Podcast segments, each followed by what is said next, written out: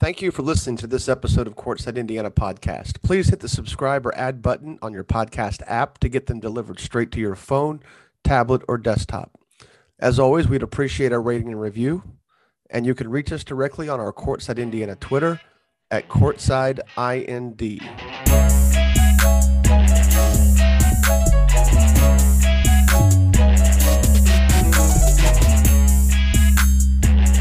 Welcome to episode one twenty-eight of Courtside Indiana podcast. Jim Reamer joined by Nick Baumgart. Nick, you know, we, uh, we've, we've got a little bit of a show planned. We're taping this, record, recording this on Tuesday morning.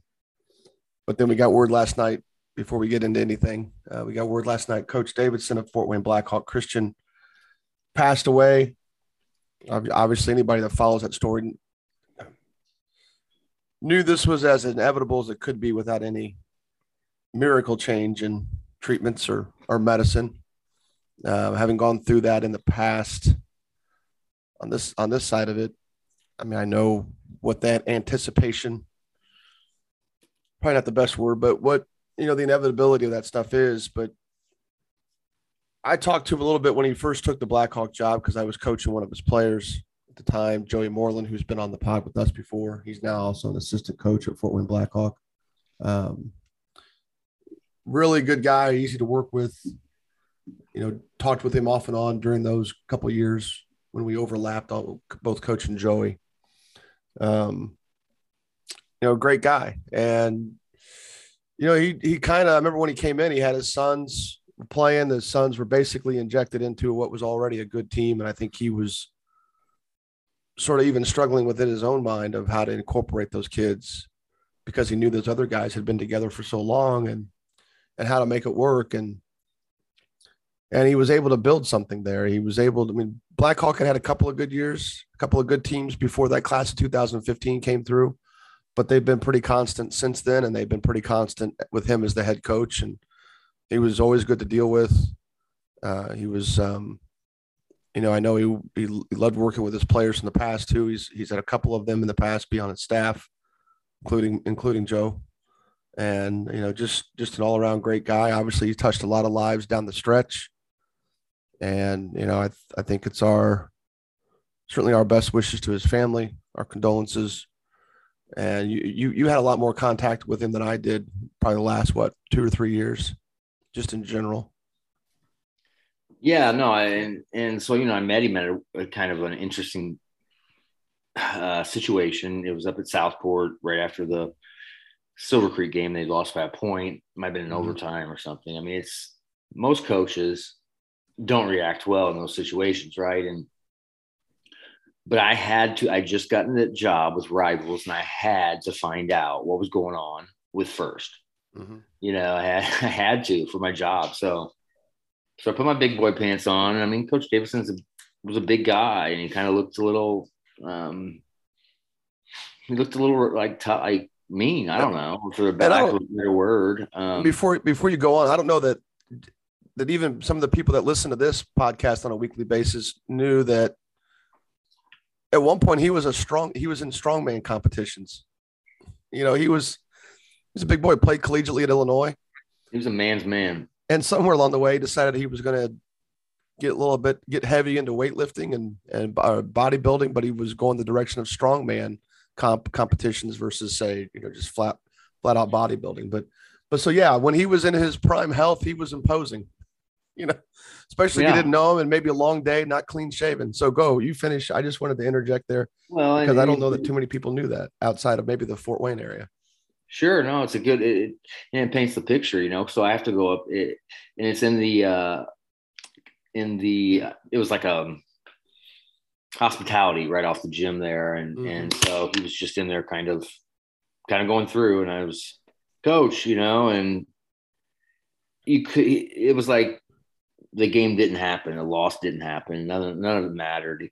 He had all the time in the world for me. It's like, he knew me. He didn't know me from Adam, and Caleb had no no desire to go to I U, right? So, like, he could have just said, like, you know, get lost, buddy. Like, um, that's obviously not who he was, and and there was no fake about him. There was everything, you know, um, the inevitable, right? That's what, what happened last night. We all knew that, but I just kind of sat there for a little bit. Um, it really hit me, man. It was just, it was tough, you know, just to know that his family's going through all that, and just to know that he was so strong. Like, he knew exactly what was coming. But, you know, there was no, you know, if anybody ever thought that, but it was just, it's Coach, Coach Mark, you know, he's just, he's a rock. He was, he was a rock, man. He was a really inspiring guy. Like, yeah. That's how you should, that's how you should live. And I mean, I know, I'm sure he wasn't perfect, but he was a pretty good guy, man. What, what has been perfect is how Blackhawk has handled this as a, as a school. And it, and it's not that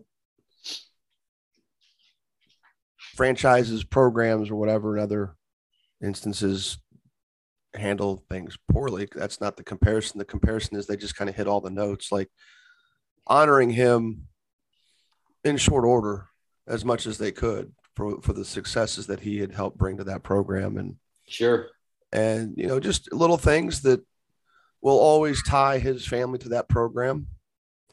And, you know, it's, it's sometimes we can wait too long to do stuff like that. You know, most times honors come to people in passing, and it's a little too late for them to enjoy it. Not that that's anybody's intention, but, you know, life happens, and tomorrow is never promised. And, and, yeah. you know, he is, um, he handled it well. He got, he got to do what he wanted to do, which was finish this past season. And, you know, that, that was pretty special for him. And, and I know it was special for the people around him. And, you know, I remember asking Joey a couple one time, I said, he, is there any chance you think he's going to be able to get in, get to next season? And it just was a quick, short no. It was, things were going that bad, badly health wise. And, and, um, you know, I've, I've been in that position where you're sort of hoping beyond hope that something can change, or just hang on. And, and really that's mostly selfishness on, on our part, you know, my part, in that case, my part, um, because at that time you're looking at quality of life, and, and it's, it's up to them to decide if how badly they want to fight it, and, and what, what, how much effort they put into it. And it's, it's, it's a tiring existence for the people who aren't directly he gave, suffering. He it's, gave it's, it everything he had. Yeah. Man. It's, it's a thousand percent worse for those who were inflicted. So, you know, there was a time you just kind of follow his tweets, and I can't bring myself to go back and look at any of that stuff, but like, you could just see where, you know, it just kind of started the, hey man, nobody has had has more hope, right, than yeah. than that man. And he had he, he had uh, but you know, just just he had he he also had a lot of a lot of self awareness. You know, he, yeah. he also I think that yeah. that was part of him too. He knew exactly who he was, and uh, and that was refreshing, because a lot of guys in that situation think that they've suddenly um, put the leather on the basketball. You know, and he was a servant. And I've, I've had family members like this, not not necessarily with cancer, but I've I've dealt with the cancer side of it with a loved one, with, with a, but also just, you know, the, the strength to be strong for others is is a whole nother level, because you yeah. can easily just wall up and and be comfortable, and but but to be strong for yeah. others is is yeah. a chore in itself, and you you know you do it for those around you, and that's you know he. No one would, and no one would uh, have blamed him if he wanted to be like, you know what, screw this, I'm going to become a recluse. I'm going to be, I'm going to be private, and you know, and and um, it's not like, hey, thanks for doing that, but it is just amazing to see mm-hmm. how much effort one puts into just always being pre- being present as long as possible. Um. In, well, a, in a way that, kids, you know, I mean, yeah, and that's easy to do. It's easy to conceive when you're when you're a coach, because you're always putting yourself, or you should be at least, putting yourself, you know, in the midst of that mentorship and a leadership role, you know, and this is how you handle what he was going, you know, by example, he's mm-hmm. he was telling people, this is how you handle this. Mm-hmm. And you, you handle it by um, touching as many lives as you can. So But um, anyway, any last words before we get to the show? No, I just think in life, you know, it's kind of, I don't know, what everybody has their, their different uh, feelings on it. But, you know, in life, you, you just kind of want to be, you think, if I can get to this life and, you know, if I, if I can have an impact on people, and it's in his position, I, I just don't know if you can impact as, as many people as he's been able to impact. And so, you know, he's got to be looking down, smiling, saying, wow. Yeah. A lot of people turned out last night, you know, on, on Twitter, and um, yeah, and it's we're all kind of kind of together in that moment, kind of kind of getting through it, um, you know. And I'm not gonna try to make it into, but it hit me, man. It was like it was just, I don't know, just yeah, just bummed me out. But um, but he wouldn't want he wouldn't want anybody to be bummed out, and uh, you know, I just feel for the family, so. That's kind of where my where I'm at, where I'll leave it at. No question. No Just question. All right, let's move on. More normal, sure. normal pursuits here. Uh, recruiting updates. We've got offers. Garway Duall from Carmel picked up an offer from Texas Christian last night, his first high major offer. Uh, Caden Vasco, who went, who's at Don Bosco Prep, picked up an, an offer from Northwood. Jesse Ferris, who I, I coach, picked up from Ben Davis, picked up an offer from Hanover. Uh, Xavier Booker picked up an offer this past week from Kansas. And Johnny Summers from Evansville. Harrison, your neck of the woods, picked up a Division two offer, excuse me, from Davis and Elkins. Uh, commitments, Harold Woods committed Northeastern. I believe they're still in the Colonial Athletic, yeah, which is a good, which is a good conference. Uh, Britt Harris, also Don Bosco via Marquette Catholic, uh, committed the Grand Valley State Division two school to Michigan. Brandon Northern uh, committed to Saint Francis N A I A school at Fort Wa- and Fort Wayne. Um, and then Wesley Chelichowski from Floyd Central committed to Air Force. As we know it, he's going to – right now the plan is he will be part of their prep school team this year, and and not necessarily part of their the, the, the military the service academies have prep schools uh, leading into their their college, and I just they, they aren't just for athletes. They're um, I don't know I don't know who would I don't know what the what the criteria is for entering that prep school when you're not an athlete. Well, if you can't get in, if you can't get into the Air Force Academy, right? They'll, yeah. They'll, they'll well, offer an, you. Here's an opportunity. Yeah, it's an appointment. Close, but not all the way there. So here, you come a year, you know, don't cause any problems, uh, get your grades, prove to us that you are a cadet, or I don't and, know. And service academies don't give scholarships per se. They, they're basically appointed. So they're, the government simply just pays for everything. And, And look, we've, we've talked, we've talked a little bit about service academies here. There's, there's certain walks of life that after college that going to a going to a service academy is a no brainer, because it's, it's one of the best things you can have on your resume.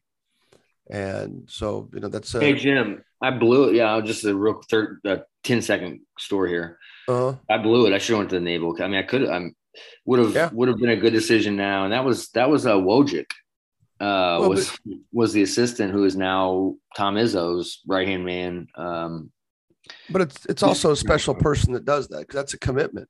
It is. It is. You know, and it's, and is is mature enough at that age, because it's just a lot to stomach. You know, the the, the idea that, that you are on the go from six until ten and lights out, and that's not how. It's not how I rolled, you know, and so. But anyway, moving yeah, on. It's, it's it's definitely its own discipline. Vince, so Vince Brady was was out there, right, at, at Air Force's uh, prep. Mm-hmm. Hydebreeder, Hydebreeder was doing up to, to skip it, yeah, and had an amazing. Well, he, yeah, you could go out there and play your way on. I mean, he was. They figured out pretty quickly he was good enough. Yeah, because I think initially the intention was that he might be part of the prep school. Sure, but. um At the end of the day, he ended up playing on the varsity squad and ended up, you know, winning a lot of, you know, play, getting a ton of playing time. Yeah. Um, Brady's not on their roster. I don't know how to check their. I did. I don't even know that he. I don't know how to check their their um, prep school. At least in short mm-hmm. time, we're not going to look for it now. But anyway, anything there stand out commitment or recruitment wise? Just that, you know, Caden Vasco and Chris Manis played on the same team. They weren't very good. Well, they the rest of that group's yeah, I know. Like I mean, a third priority. Got, I know, but that, it just seems like that's why know. Vasco leaves. That's why Vasco yeah. leaves after. No, you just think of, of Lowell as not having as being more a football, you know. Um, Right. I mean, that's kind of very much. Yeah. Very much more football than basketball. So, you know, you just think like, wow, to actually have two division one, I, I guess Vasco could end up in division one. I, I don't know. We'll see what happens, but nevertheless, two, two good talents. And, and I'm not saying anything about coach or anything like that. It's just, it is what it is. Like, it's just interesting. Well, the, the curious thing, and this is the position Zach and Zach and I have talked a lot about the prep school situation and, and, regardless of the quality of the, the situation, the, the discussion always comes around to me is what does going to a prep school, especially as an undergrad. Now the post year, the, the post-grad year, like for Harold Woods, that makes complete sense. Now he spent, he spent his year at Bosco and, and, you know, he was, but he was getting D one looks earlier. So that, so really even his recruiting didn't jump up a level. You're now, exactly, what he, I know where you're going with this, and I love it. Yep. Right, where where you where he could go, I mean, he could have gone to U S C, or he could have gone. Well, I forget where his offers were without looking it up. He, I know he had an I U P U I offer. Um, I think he had another offer, but now what what a guy like Harold Harold Woods does is take that extra year, and then improves his skill set. Because it was clear, I went up to the little battle of the borders deal between the Chicago kids versus the Indiana, the region kids. And he showed me some skill that I saw that I had not seen during the school year. This was, this was two years ago. So um, right as COVID, right as people were starting to do things outside of COVID, like in August of twenty. And they... That still doesn't seem right, but anyway, he was, he showed some things that I hadn't seen from him before. And you thought, okay, if he could continue to improve his shot, which that's what it was, was the shot, then he could play athletically. He's a tremendous athlete. He's got lockdown potential as a defender.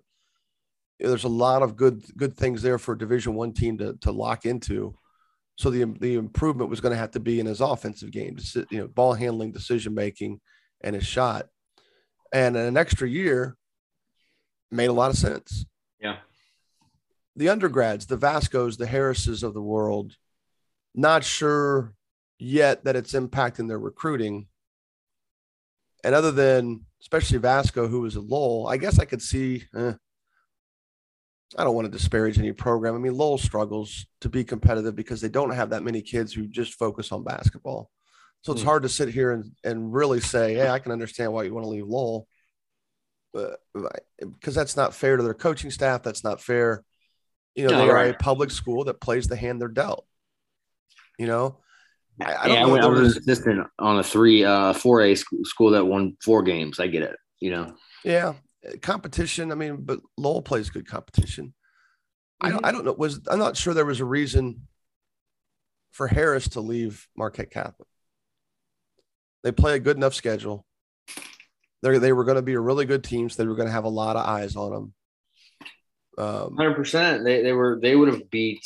They could have beat Gary uh, twenty-first. I mean, like yeah, he's he's really good. Yeah, no. And let's so let's take it a step further, right? Like Julian Norris, that was a Bossy, right? Think about so they end up going Bossy.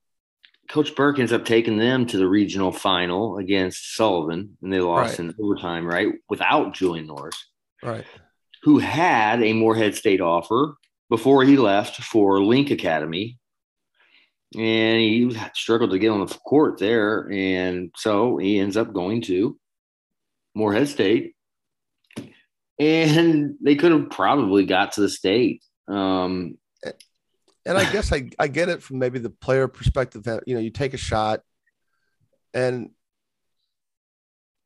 you know, you, you take a shot, you, you enter into a basketball only environment, and well, not only because they, they do have obviously good course. Actually, as we talked about it before, Bosco is one of the more, one of the more integrated into an actual academic system than some of these other places are, for sure. we, we looked up what uh, where Norris, I forget what it was because it's a Missouri school. We looked up when Norris left Bossy to go to the prep school, we looked up and it was like, I don't know, their academic situation seemed like it was made up. It was. Um, at, at least Bosco's linked into a legitimate situation academically. So um, I, I just, I still struggle with kids leaving high school to go to prep school for athletic reasons. Um, there you go. And it's, again, we, we always praise Bosco on, on what they do with the post-grad stuff. And it's their first year as undergrad, I, you know, and that's fine. They, I guess the one, the one exception would be injury. So Babuziak would be, a, would be a deal where, you know, he's been injured a lot. He's missed a lot of time. He's missed a lot of exposure between injuries and COVID. He's missed a ton of exposure. So I guess I can kind of see. Yeah. And Hanover Central is just not a. Right. And, and all the good guards they've had lately have all graduated. Uh, at, at least the, the ones that were older than him, which, you know, that happens. Kids that are older than you graduate and leave you behind. But they had a nice group there. He just he just had a hard time staying healthy. And and I guess the other scenario would be if you're not going to play the position in high school that you're that you'd be recruited to play in college, then that may be the one reason to consider change. But then that's a whole coaching discussion. And why do you have to have a system that locks, that pigeonholes a kid into a spot that doesn't maximize his entire skill set or develop his higher skills, you know, his entire skill set for that matter. But, um, you know, I could see a kid going to prep school in that instance, but it's usually, those are usually bigger kids at small schools, right? Yeah, usually, you know, probably um, more skilled. Here's so here's a couple situations where I could see where a post grad would be, you know, helpful. Um, that's what you're talking. You were talking about, right? I mean, I know kind of we started with. Uh, well, I don't yeah, ever. I mean, the idea is, does prep school help change your recruiting? And and we've always the to me the answer is it doesn't change it that much. Very little. Your, your ceiling is still your ceiling. You might raise your floor a little bit, but your ceiling is still your ceiling. So the question is, is if, if going to a prep school doesn't change the dynamic of the what kind of player you are, then it might just be best to stay at home and do your work there. Now, these kids all have the advantage of staying at home because it's in their backyard, but um, you know, maybe just against one school, that just happens to be the same school that we're talking about. That's in the state that we cover, but go ahead with your point. No, maybe, maybe exposure wise, you know, if you're playing on, um, you know, you're going on a lot of trips over to like the East Coast, playing up in the Northeast, you know, playing down in Florida. I don't know. Maybe you do something like you shoot the ball really well, or you have some kind of, um, you know, niche, you know, if somebody sees you and just the numbers, the more people see you, somebody's going to, you know, who's building the team will say, hey, I need that guy or whatever, maybe. But you know, if I look at Leland Walker, um, you know, a lot of a lot of high majors were were were kicking the tires on Leland, and I mean, you know, at some points he would just say, you know, you know, no, I'm not interested. The school's just not going to work, you know, um, because he's there to hoop. He wants to hoop.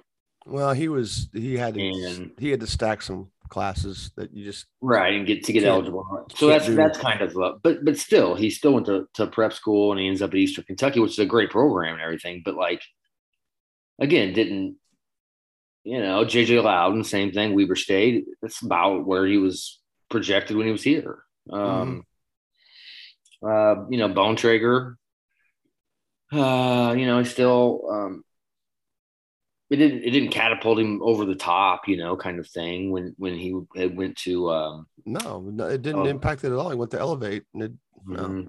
so and that, that no, was I was I was strong with stay stay at high school, stay in high school. If you want to go to post grad, I don't have a problem with that. I mean, I, I, like if you're behind in your development, right? So, like in my case, so when I was a freshman in high school, I shot the ball from my shoulder, mm-hmm. and Mark Heisel, uh former Evansville guard, Terre Haute North, Indiana All-Star too. Um, but he was coaching my A A U team. He's like, man, you'll never, you'll never play in co- like you'll never even get college looks with that shot. And so I'm, well, what's your idea? You know, so you have to b- completely break it down. So I was way behind in my whole, you know, so it would have been a good situation. I lost thousands and thousands of, of jumpers, right? Just so there's there's situations like that. I mean, imagine if you'd had the gun back then. And that's the other thing is it's kind of interesting. Um, kids had pretty good motors back then. I mean, I'm not going to say it, they're better than now. It felt kind of like, but every kid chased their ball down. I mean, like you. That's true. That's the one. Look, I I poo-poo people lot, that so say, I that, yeah, I I poo-poo people who say kids, they don't work as hard as kids used to. Um, there are fewer kids that just play, you know, like side play, like play on their own than used to, because the game is the, the participation side of it is more competitive as they get older. Like we constantly played. I got cut at Carmel. I wasn't good enough. I was, I was a baseball player. I, but we constantly played basketball constantly. Mm-hmm. And we participated in Carmel's open gyms. Those were back in the days before open gyms were as, were as regiment and structured as they are now. Kids from other schools came over. It just was a different world in terms of not only how this stuff took place, but also I H S A rules. Back in the eighties, early nineties, open gyms were Carmel on Monday and Wednesday and Ben Davis outdoor courts on Tuesday and Thursday. Mm-hmm. And I might have those pairings flip-flop, but but you either went to Carmel or you went to Ben Davis, mm-hmm. and, and a lot of guys did both. And the cool thing about B D was they had outdoor courts. I played over there several times. Um, we won our fair share of a group of group of other sport players from Carmel that could also play a little bit, just not in some cases, just three sport guys. I was not definitely not a three sport guy. In some cases, three sport guys who gave up basketball because it was the middle. It was the one in the middle. So they, they would play football and then play baseball. Um, kids today don't play as much as they used to, but the kids who are committed to the game work, I would say, harder than what they used to. Um, and anybody that wants to argue that can, can, but I would tell you there's two whole industries that have since spawned uh, in, in the last fifteen years because of how hard and how willing kids are to work hard. And that is skill development coaches, trainers, as we would call them, and, you know, physical and, and speed and agility um, development. And, you know, these, these, those, these, these gyms that, you know, have become very popular. I mean, now football has, has a lot to do with uh, the speed and agility stuff, but the basketball certainly, certainly has its fair share of participants. And these kids are constantly working. Um, all my guys, all the guys that I coach have a guy that works them out, and, and half of them have their own speed and, you know, physical development guy too. Tell so. them to start working on playing off two feet. Jesus. I wonder if they work on that. No, I'm kidding. I mean, they do, but I mean, look, there's times that doesn't make sense. You know, if you're not strong enough road. to go up through traffic, you, you better get into your shot quickly and you better figure out a way to, to get through traffic. I mean, there's, there's pros and cons in it. Well, I don't believe there's one way to do it right. Uh, I do. Because sometimes playing off two feet mean you got to means you got to slow down, and you slow down that half step gives gives the bigger opponent, the stronger opponent, especially down around the basket, an opportunity to to catch up. Well, it's uh, about you know it's about being um, hard to, to to guess, right? Being unpredictable. But what, sure. I, what I, where I'm getting at with that is why I think it's so important is what I see a lot. Hang on. Hey, hey, hey, hey, come here. You can't bark. He can't bark. He's barking. She, she, don't, don't offend her. Um, but um, hang on a second. All right. I, you know, I would say that, look, I have a lot of discussions with, with some people about one foot versus one foot versus two feet. And each of it comes and goes. And the bottom line is you better be able to do both. And you, you better be able to, um, I, I don't know though, that I want guys pa- trying to power through bigger opponents. At, at that point, I want them kicking it out. And, and, uh, and if we're talking about scoring in transition, a- again, you go off two feet, that's extra time you're, you're giving the defender to make up. Oh, I don't want you to- Sorry. Okay. So I had to get rid of I had to. to no, you're fine. I, I was oh, just talking, so, so I was talking no, while you were walking. No, and I was listening, but no, to take, to finish my point, I wasn't just throwing that out there. It's not something I just read online. And so I'm just trying to sound smart. No, no, no, my no. point in doing that and in, in thinking it's an important skill is that I see kids a lot of times who can score in, in high school, but maybe they can score in one A or, or two A basketball off one foot. They just barely get it off and they don't, that's not projectable. You know, you, they're not going to be able to go to the Crossroads League and be able to get that off. They're only six foot or whatever. I just, I, I, I like being crafty. I mean, I've always, I've always thought being a, you know, able to score around the basket in um, a lot of ways. Um, anyway, I, I just, no, you don't always, if the situation dictates that you go off one, boom. Just, but if there's somebody like second line waiting for you, you're not going to be able just to. But you're, but uh, I would say at that point, you you got to kick it out. Unless, unless, especially if you don't have the strength advantage. Like take no, my I mean, team, for example, I, I would, I would want Jesse and Jake to be able to go off two feet. I would want, I want Preston, Preston to always go, usually just goes off two feet, you know? Um, hmm. But other kids, I want them to be able to go off one foot because that, they're not going to be able to get it up over the bigger players. Or, or I would want them to think about kicking it out and then and having a plan of what happens if this help defender's here. If the help defender comes from here, where's your next read going? We always talk about having a plan before you get into the paint. And, and the, the key there is before you get into the paint. You know, don't get into the paint to make decisions. You get into the paint to make shots or to execute your decision. And sometimes the decision is to score. But other times the decision is to kick it out. I would rather not. I mean, we just, we just played Austin Parks. We just beat, we just beat that um, Ohio Buckets team. Uh, there was no, no reason for us to con- try to shoot over him when, when he wasn't undisciplined. He wasn't going to go for fakes, not even sure he was going to go for block shots. His job was just to alter shots. And with the way verticality is being coached today defensively, you see a lot of kids who throw stuff. I almost said a bad word. You see yeah. a lot of kids that throw stuff up off the glass that don't really have a wing and a prayer because they stopped. They didn't, they didn't continue their momentum and they, they weren't able to score off one foot because maybe it wasn't there, or they're, they're not capable of scoring off one foot, or they, they didn't, they didn't figure out what the decision was to find the next guy. And that's, that's the part I'm trying to, to instill in our guys because, well, I just also happen to have a couple of big kids who are really damn good passers, but But so playing through them in those instances doesn't cause me a, an ounce of hesitation. But but I would say that there's absolutely a, a place for two foot finishes for certain players. And I would say that other players uh, better figure out a way to be crafty and be um, not cute, but ex- but experienced at scoring off one foot, whether it be a scoop or a floater or or a euro um, or an overstep.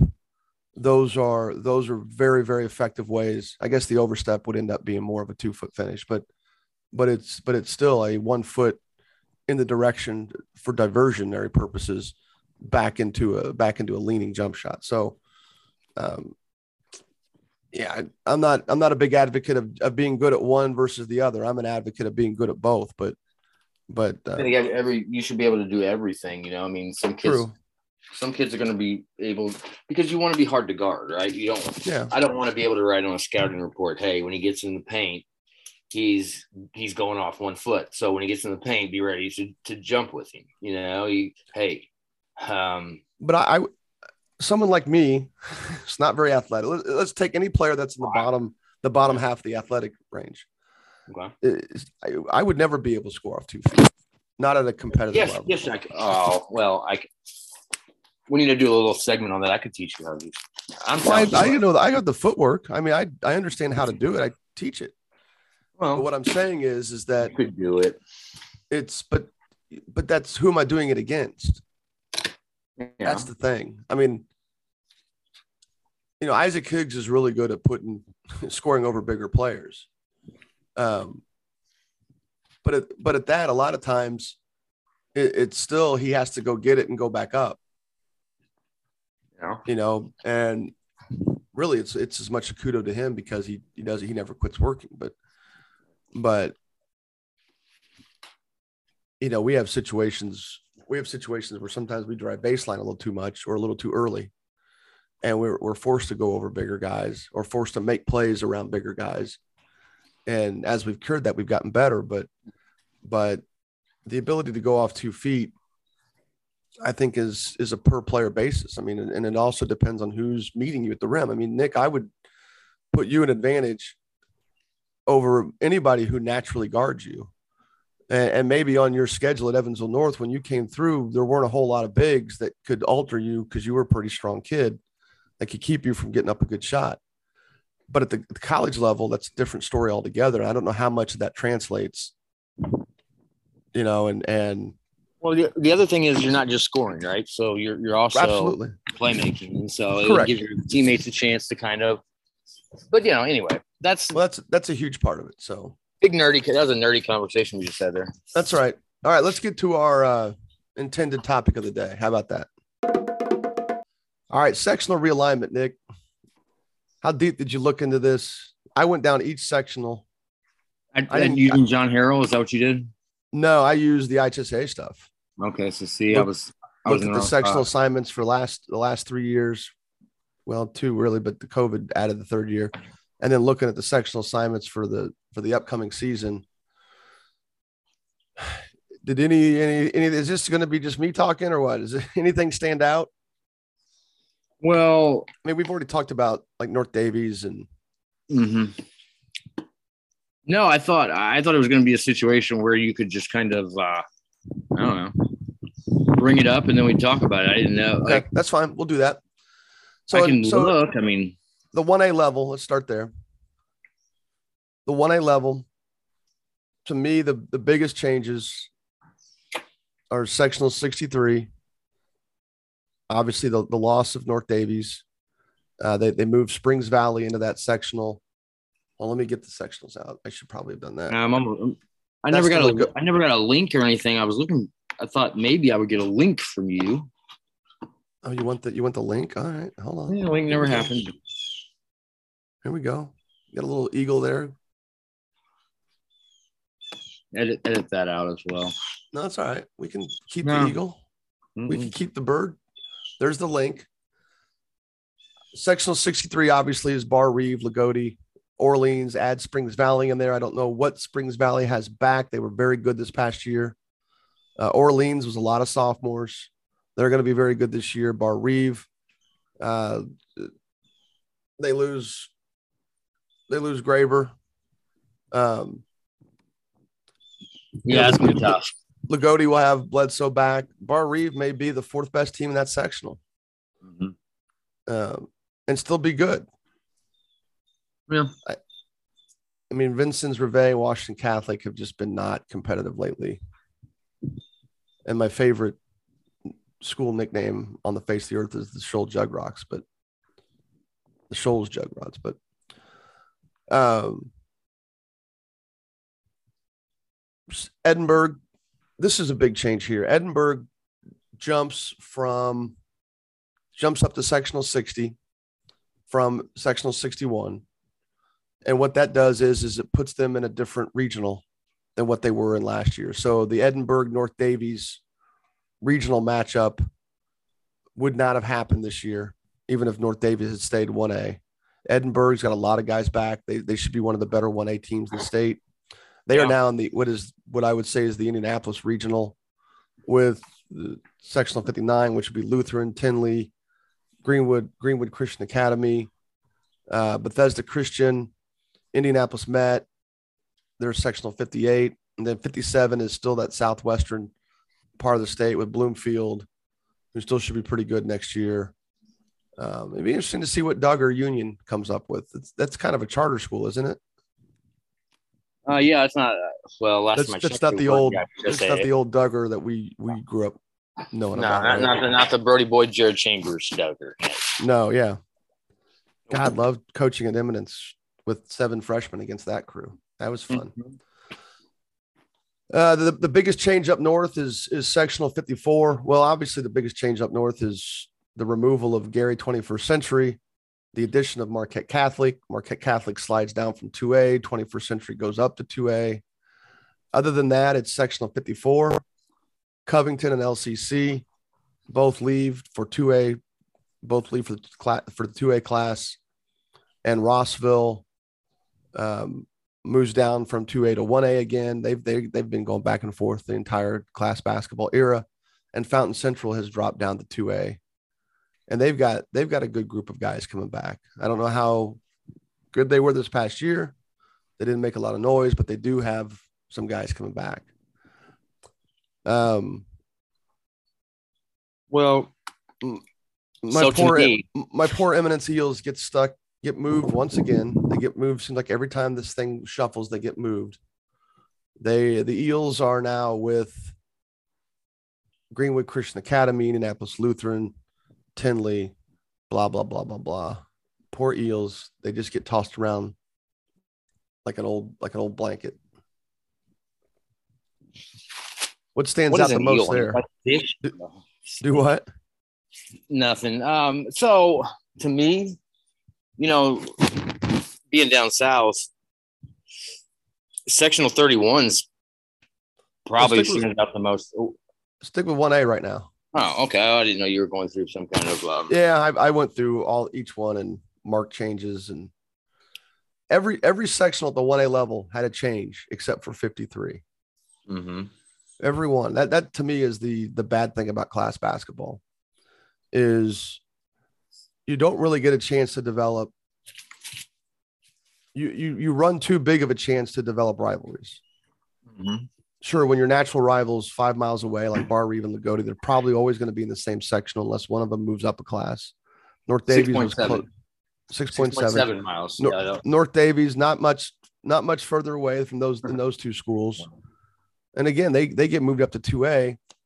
So now we lose this outstanding trio of This, this love triangle, so to speak. Ooh. Yeah, right. We lose this. We lose this triangle of, of this triangle rivalry that mm-hmm. that has made that sectional, to quote, the sectional ten of one A. Ooh, right. Put that in quotes. Put that in air quotes. That right now. So those those are the biggest ones. Um, you know. Uh...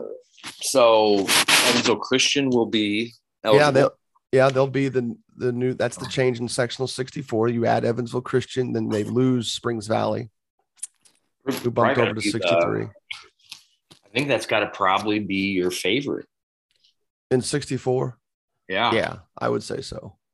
You know, they beat they beat um yeah, they beat them um day school, who would be, you know, my other presumptive favor. They beat them last year pretty good. You got Josiah Dunham back.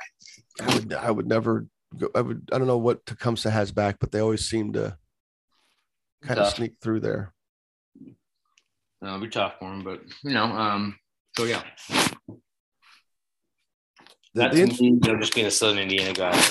Evansville Christian is interesting because Dunham's really good. And, you know, will they, will they get anybody move in there? Could now that they're now that they're eligible for the tournament. Could I mean, um, I don't, I don't know how that's gonna. I mean, I look at, up north, I look at Marquette Catholic as being an early favorite to come out of their out of the regional, right? Right. I mean, twenty-first Century's gone.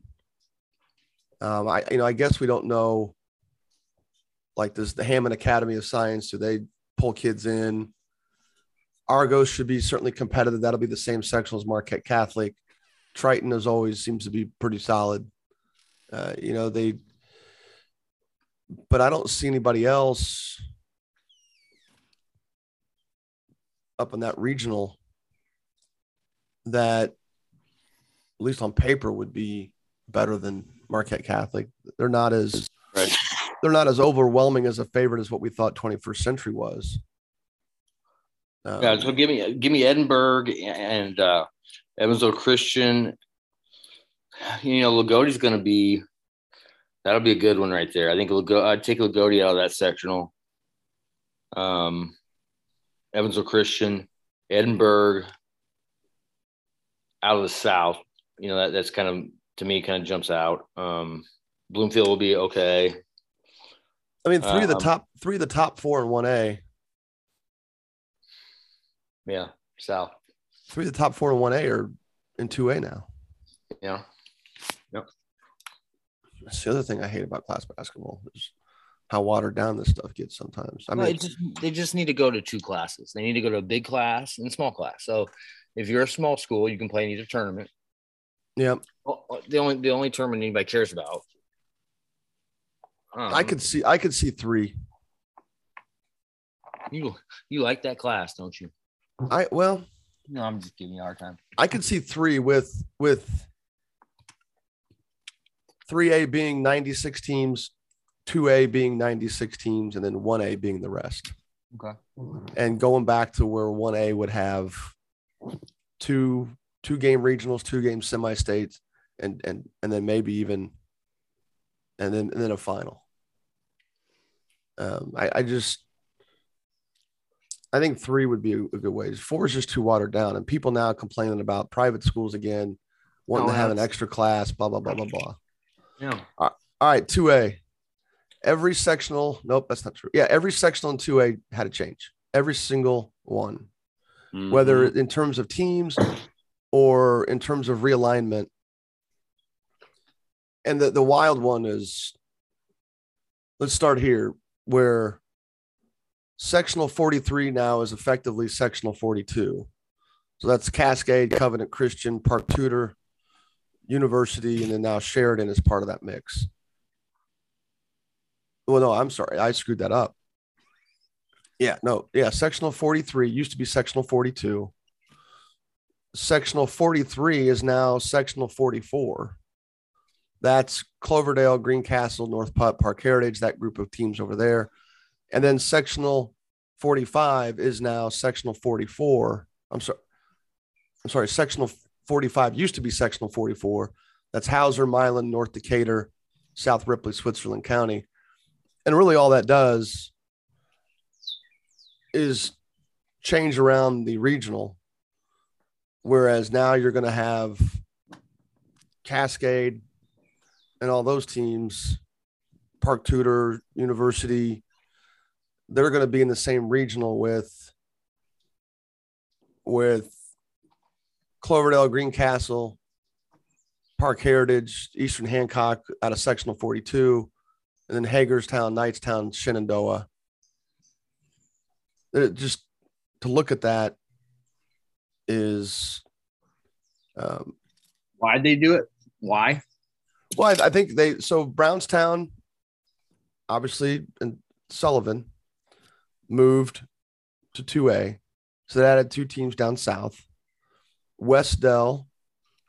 No, West Dell's up two A. So so we added a team in West. We added a two A team in West Dell from one A. Added two teams down south from three A.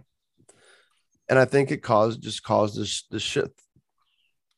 Shift. Brownstown Sullivan created this shift where basically nobody in sectional forty-five was in sectional forty-five last year.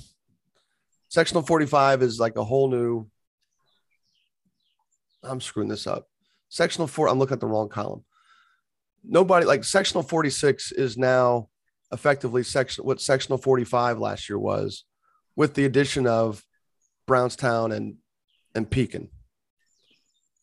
Pekin got completely crapped on on this. Yeah, hosed. They got completely crapped on. And that's that's Jake Cherry's team, kid I coach, full disclosure, et cetera, so forth. You know, they went from being upset in the sectional by Paoli to being, you know, look, we they probably felt like they had a good chance of winning it next year, and then they get put in the same section with Brownstown, Southwestern, and now Providence. All those teams are in the same sectional. That is going to be Uh, that's definitely going to be the toughest section uh, down south. No, mm-hmm. no question about that. You know, and, and, you know, even though Providence is your defending champ, they, they returned their best player. They had a deep team, but they still have three of their top five or six guys graduating. They're going to have to regroup a little bit, but Brownstown would go in there kind of as the early favorite, not a heavy favorite, but the early favorite. But they, they really jumbled up the sectionals from forty-one. Basically everything down south is just a, is a mess until you get to forty-seven. There's a lot of jumping around. The ones I've been confusing, saying this is sectional forty-three, it was last year's forty-two. There's just so many changes that it just, that was the only note I took was just, it was last year's forty-two, essentially. Um, and, it, and at some level, it does change the regional um, because I'm trying to think. So let's, okay, so. Man, I changed the regional. You know, I think it's all a lot of uh, a lot of noise, and I don't know how much it really changes anything. Like, you know, you're always going to have those those games in the sectional that are, you know, I mean, I just um, why not just seed the regional? You know, like why not just go straight to the regional? Seed the teams into sectionals if if they're going to change all the time. I mean, I don't know. Well, yeah, I mean, I guess the big change is is that last year's sectional of forty-four, Milan, North Decatur, South Decatur, South Ripley, and Triton Central are now in the bottom regional. They're they're in the they're in the regional with they're in the southern they're in the the, the far south regional. Those those those schools. And the group that got bumped up is the group that got bumped up was Cloverdale. I don't know. It's so confusing. The group that got bumped up, basically the South just added teams. Oh, and, yeah. Sul- Sullivan uh, went from three A to two A. Right? Yeah. Basically the South just added teams. And they reshifted. That's what they did. They reshifted forty-two and forty-three only have five teams in it. So forty-two and forty-three went from went from seven teams in the sectional to five teams. Sectional forty-one went from eight teams to five teams.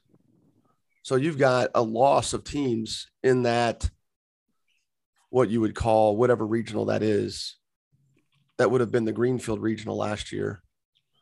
Um, you got a loss of teams that are in that third level of regional sectionals, forty-one through forty-four, that a lot of them are down south. Yeah. Sectional forty is still sectional forty. So that's, that's the last sectional of, of Northern of North for the North. Yeah. Monroe Central, Wapahani. Yeah. A lot of, that would be my two standout or my two frontrunners.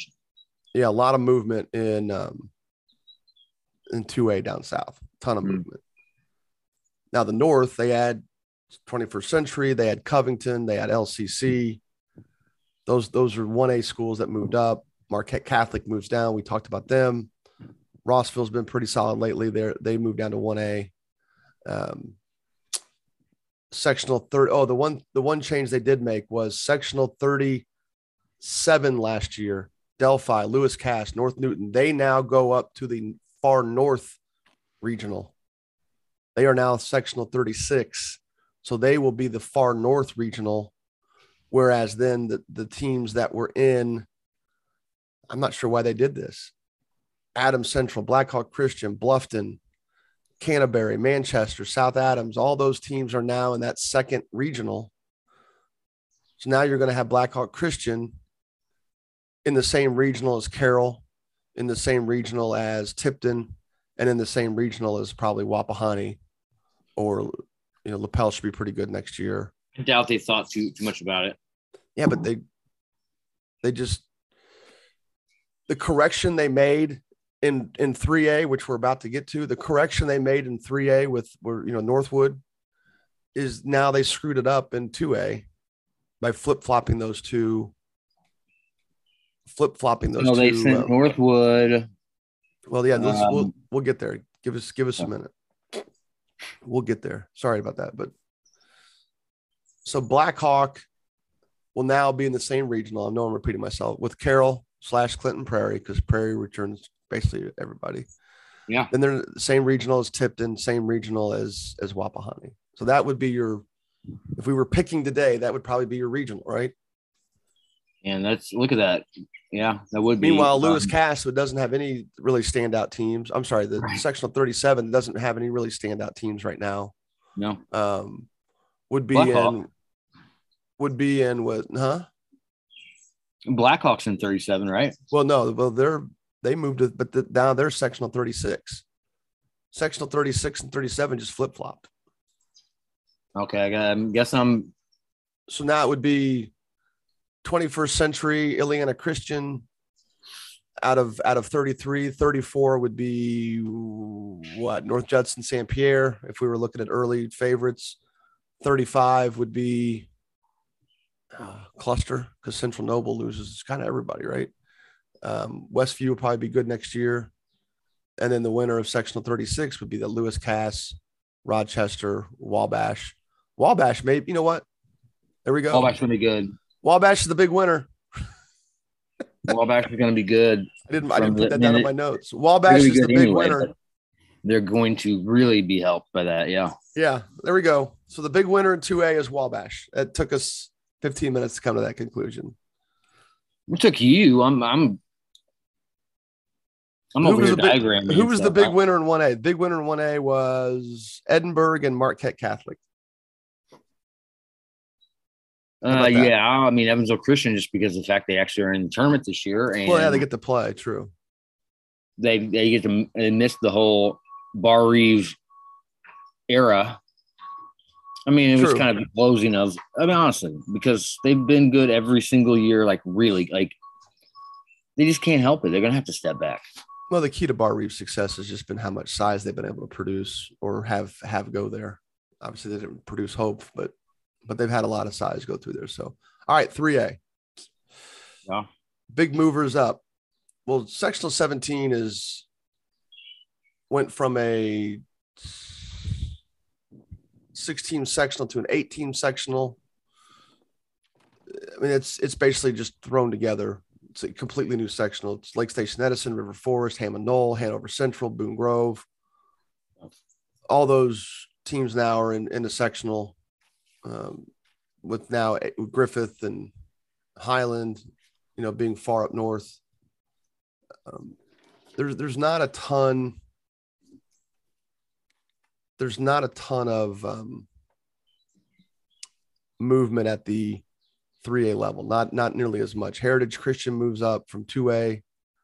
They're in sectional twenty-seven now, with Brebuff, Garin Catholic, Chittard, and then Concordia moves up. Huh? Didn't Concordia move up to four A? And were they three A last year? They were. Now they're in four A. Um, I mean, obviously, Heritage Hills moves to sectional thirty-one to join North Davies, who jumped the class to play three A. I wonder if they knew if Heritage Hills would be there, if they would have decided to jump a class. I wonder if they had that pulse. Um. Yeah, because I think that they think they're they're probably still better than Heritage Hills next year. Okay. Yeah, Heritage Hills is probably a year away. They've got, you know, they played a lot of freshmen and sophomores last year. Yeah, but they've got they'll have Sicily. Well, I get it. I, I get it, but and those those sophomore guards aren't bad. No, they're good. I'm still saying I'm just saying that. No, I think they still would have done that. Um. Yeah, I mean. They knew they knew Heritage Hills would be there anyway. I mean, they made that decision so that they could go further in the tournament, right? Well, like theoretically, that, that ain't happening. But you know, but hear me out. But you know, so if you know, you already know Heritage Hills is going to be there, so it's like, well, if, but Heritage Hills wasn't like in there. Be- Heritage Hills wasn't in Sectional thirty-one last year, and I don't think they knew Heritage Hills was going to be in Sectional thirty-one. Yeah, but I mean, Linton's not in their sectional either if they stayed in two A and or in one A or if yeah, they, they were in two A. No, Linton's still Linton's still in sectional forty-seven. They would have been in sectional forty-seven had they stayed at two A. Or worse, uh, they or worse they would have. Yeah, they would have been in sectional forty-seven. Why wouldn't they be in sectional forty-seven? They'd have been in with Sullivan, Linton, Eastern Green, Paoli. Right. I mean, they're they're right in that mix. They would have been in sectional forty-seven. They avoided Linton. They went sectional hopping. They went sectional shopping, hopping, shopping. They went sectional shopping on us. And yeah, and Brown. And Brown ended up with Heritage Hills. Now they may feel like they're better than them, but that's still that sectional next year was going to be weak. That's what, still like Heritage one? Hills thirty-one. I mean, Princeton probably be better than what they were last Pike year. Central. Pike Central would have been um, – Pike Central is the biggest loser there, really. Yeah. Princeton, I mean, Princeton will be better. Will be better. Vincennes will not be good. Washington will not be great. Southridge will be just – well, you know more than I do, but uh, on them. They, they, I don't know they anything. Don't, they don't have any – yeah. So if you don't know anything about them, they're probably not right. going to be very good. Exactly. Yeah, so um, their third coach in three years. Yeah. Yeah. Well, I don't know. Yeah, Mark. So yeah, it's just tough.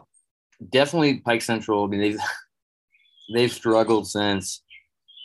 And I could look back and there's probably a season where they they you know, but but Adam Seitz ish kind of stuff in the nineties kind of thing. And here's their yeah, I remember that. Got a good group with you know, Quaddy Morton and uh, poor Coach Elliott. He's got we're not we're not taking anybody. Stay out. Heritage Hills and North Davies jump in. It's going to be a lot for him. And Princeton, I mean, you know, Princeton was kind of your your sleeper. Like they had a chance, maybe. I feel like Coach Coach Brown thought he had a chance, maybe. Eesh. So what we talked about in two A is the same thing that just happened in three A, except in reverse. So Lakeland, Northwood, Tippecanoe Valley, or the, the, the Northwood sectional basically, is now in the Far North Regional. So they no longer have to go to Newcastle to play in their regional. Mm-hmm. Moving down to the second regional, so to speak, geographically, Benton Central, McConaughey, Northwestern, Peru. I know there's been a change there, so I'm not going to get too far down, but sectional twenty-two now is one, two, three, four. Sectional twenty-one. They're, they're just, they reshaped it all. It's, it's crazy how they did this. Um, So basically the Newcastle regional will be – no, Concordia is still three A, by the way. Um, right. The Newcastle regional will be Leo still. The winner of Benton Central, Frankfort, North Montgomery, Rensselaer, Twin Lakes, West Lafayette, and Western. There's a hodgepodge of average right there. Mm-hmm. Um th- The big winner here, well, no, because, I mean, I was just saying McConaughey actually changed sectionals, but now they're in with an Oak Hill team that returns everybody, a Peru team that returns a lot, a Norwell mm-hmm. team that returns everybody. In that Oak Hill-Norwell game, there's only two seniors, I think, on the entire either team's rotations. So McConaughey kind of – they they they sort of get bumped over. They got a lot of guys coming back. And then Centerville and Frankton move up from two A. Centerville completely gets dumped on just because right now they're not going to be very good. Frankton will certainly be as competitive as they always are, but they're in a they're in a bad mix with with a Delta team that always seems to have talent now, especially since Detweiler's there. Jay County, Baumholt is coaching there, so they're going to always kind of be at least good. And Newcastle returns everybody. Yorktown returns most everybody, at least their key contributors. Mm-hmm. And that's going to be a good regional. Yeah. That's going to be a good regional next year. And, and again, they reshaped it. They reshaped the regional. So sectional twenty-one, which was the Northwood sectional, bumps up to twenty. So now they changed regionals. Last year's sectional twenty-two is now last year's sectional twenty-two, which was last year's sectional twenty-two was Angola, Dwinger, Lures, Concordia, et cetera. Leo is now twenty-one. And then sectional twenty, that was the Benton Central, Northwestern, Peru. They're now sectional twenty-two. So they changed regionals. They basically swap with Northwood, uh, their, their regional location. Man, this is tough for a guy with A D H D, man. It is. But this is why we have podcasts, right? Yeah. But I just, I, it's, so, it's so much, you know, we talked about it earlier. If you just had two classes or three classes or, well, you sure. know, well, sure. Or so much, but it's kind of funny. Oh, Kentucky's talking about going to classes and, you know, Kentucky, they just, they're just so extra. And so well, just too much. They, they want six. They're talking about six classes. The thing that, the thing that, uh, class basketball half creates, the kids in Indiana does. The thing that class basketball creates is, is it widens the distance between teams because it's because it is a little bit watered down. You do have some teams like like earlier I mentioned Eminence. Every time they redraw these, re, reintroduce these things, Eminence is always moving because they're just kind of caught in the middle of nowhere. Right. From a one A perspective, you know, you look at we're going to move up to four A now. You look at The, the, you know, the other the other side of that is you look at like Terre Haute North and Terre Haute South. They're pretty much just always going to be locked in with Plainfield and Avon and, and probably Brownsburg. I mean, I could see Brownsburg sometimes going a different direction, um, you know, depending on the shape of some of these teams. But unless you get like Greencastle and and who am I thinking of here? Unless you get like Greencastle or Crawfordsville or Danville growing in or try, well, Tri-West might be the the biggest the one that happens the most, but they're a little bit far north. Unless you get like Crawfordsville, Tri-West, Greencastle bumping up to four A, Terre Haute North and Terre Haute South are always going to be locked in with Plainfield because there's no other four A schools around them. I mean, right. I, North, I mean, Northview would be the only, the only choice. Um, and Sullivan's shrinking, not getting bigger. So, you know, the idea that a, you might have a Sullivan, I don't know, what would it be then? North, uh, a Northview, Sullivan, Terre Haute North, Terre Haute South, uh, West Vigo sectional. Um, it, it's not likely, you know, it's just those guys are kind of locked in geographically. So class basketball has created this. So four A, there's all this movement. Every class, every sectional in two A changed. Every sectional but one in one A changed. Every sectional in three A changed except two. four A is the the, the rock, the, the backbone of this thing. Seven of the sixteen sectionals changed. And the biggest one is how they split up effectively. Let's go back and look here. How they split up sectionals thirteen and fourteen and reshuffled the deck and, and made it a little bit more sense geographically. Sectional fourteen was Bloomington North and South, Columbus East and North, East Central, which is crazy, and Martinsville. So they revo- they removed they removed Bloomington, they took Bloomington North, Bloomington South, Martinsville, Mooresville, and combined them with Center Grove and Greenwood, the two Johnson County schools that are, especially Center Grove, are a little bit way off the path of sixty-five. Then they moved Franklin, Shelbyville, and Whiteland in with Columbus East, Columbus North, and East Central. And I would imagine now that, that sectional will be held at Columbus North each year. It makes way more sense for East Central to go to Columbus North than it did for them to go to Bloomington South, yeah, or for Bloomington South and North to have to go to East Central. So they finally made that change. Not sure why it took them so long to do it, but they did. And then obviously Franklin Central gets moved up out of that regional into the Indianapolis regional. And I'm guessing they're not all too thrilled about that, but that happens. Other than that, four A is kind of boring. K V moves up from three A. Um, Hammond Central is now four A. So they'll they'll be in that. They'll be in that mess with, with hopefully a, an improved East Chicago Central and Gary Westside, Maryville, Munster. So that's a that's that's a nice looking sectional now. So Culver Academy drops down to three A. Hey, gotta win, gotta win them. That was Does one thing we didn't. That?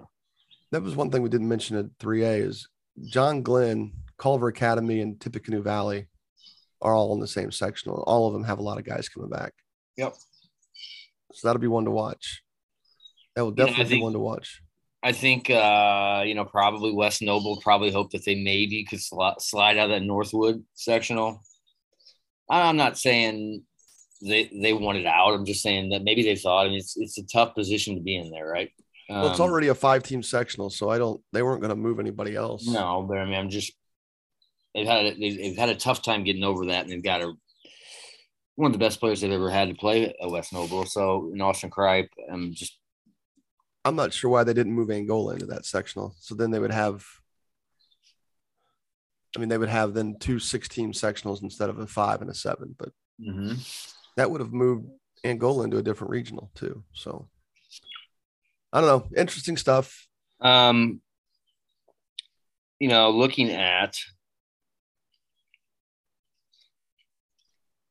So if I'm looking at uh, three A, yeah. sectional thirty-two, you know, modern yeah. day was two A last year. They're going to slide into that sectional as well in three A. And, you know, the Memorial, that's that's probably my two – probably if I had to – if I if you put a gun to my head – I would say modern day Memorial are going to be your two, two of your best teams in Evansville, probably your two top teams. So Boonville's going to have one of the You don't best think Bossy teams. Figures it out still? No, I mean, I just don't think that. This, this might be the year they don't win a sectional.